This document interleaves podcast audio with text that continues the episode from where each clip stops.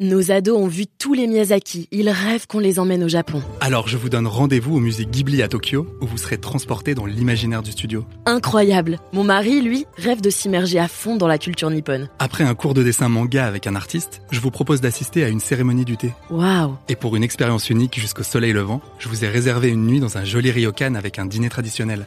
Je nous y vois déjà. Avec Marco Vasco, ne rêvez plus, vivez votre voyage l'esprit libre. Au rendez-vous sur marcovasco.fr pour imaginer votre prochain voyage sur mesure.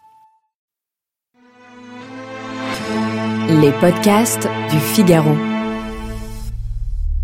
Imaginez-vous prisonnier d'une caverne, dos au soleil. Vous n'avez jamais vu la lumière du jour, car seul un faible faisceau de lumière parvient jusqu'à vous. Des choses et de vous-même, vous ne pouvez connaître que les ombres projetées sur les murs de la caverne et le son des échos. Alors, vivons-nous dans l'illusion Je m'appelle Azilise Lecor, je suis journaliste au Figaro et dans cet épisode du Moment Philo, je vais vous parler de l'allégorie de la caverne du célèbre Platon dans La République. Cette caverne, nous y sommes tous pris au piège, vous et moi. La caverne symbolise l'illusion. Nous vivons donc tous dans l'illusion. Platon imagine que nous sommes prisonniers de cette caverne depuis l'enfance. On croit naïvement que cet abîme, c'est la vraie vie. Que nenni Les ombres projetées sur les murs de la caverne sont l'œuvre de marionnettistes qui manipulent les prisonniers pour les maintenir dans l'illusion. Ces marionnettistes, vous les rencontrez chaque jour. Ce sont les sophistes, les faiseurs, ceux qui trompent avec des discours creux, voire malhonnêtes.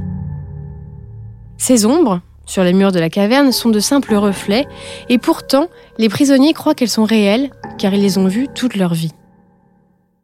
Platon nous signifie ainsi que nous sommes prisonniers de nos jugements, de nos idées reçues et de nos croyances.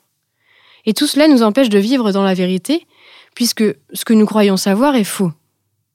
Mais alors, comment sortir de cette caverne? Les prisonniers vont rencontrer la figure du philosophe. Le philosophe va les obliger à se questionner et ainsi instaurer le doute dans leur certitude.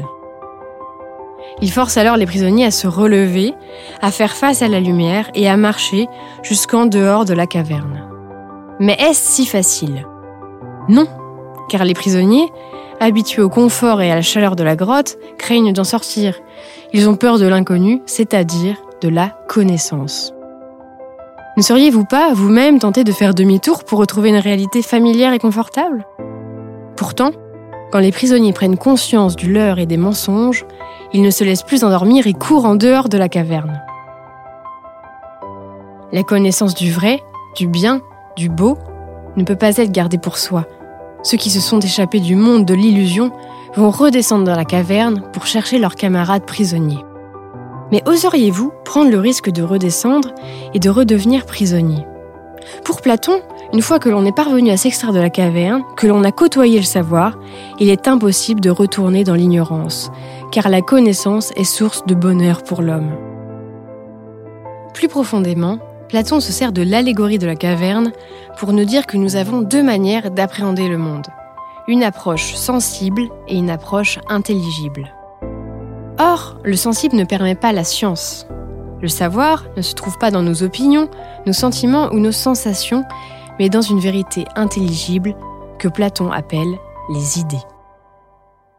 C'est aussi ce que nous essayons modestement de faire dans le moment philo.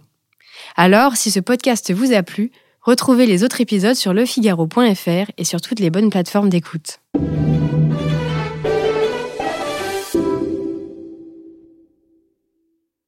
Nos ados ont vu tous les Miyazaki. Ils rêvent qu'on les emmène au Japon. Alors je vous donne rendez-vous au musée Ghibli à Tokyo, où vous serez transporté dans l'imaginaire du studio. Incroyable. Mon mari, lui, rêve de s'immerger à fond dans la culture nippone. Après un cours de dessin manga avec un artiste, je vous propose d'assister à une cérémonie du thé. Waouh. Et pour une expérience unique jusqu'au soleil levant, je vous ai réservé une nuit dans un joli ryokan avec un dîner traditionnel. Je nous y vois déjà. Avec Marco Vasco, ne rêvez plus, vivez votre voyage l'esprit libre. Au rendez-vous sur marcovasco.fr pour imaginer votre prochain voyage sur mesure.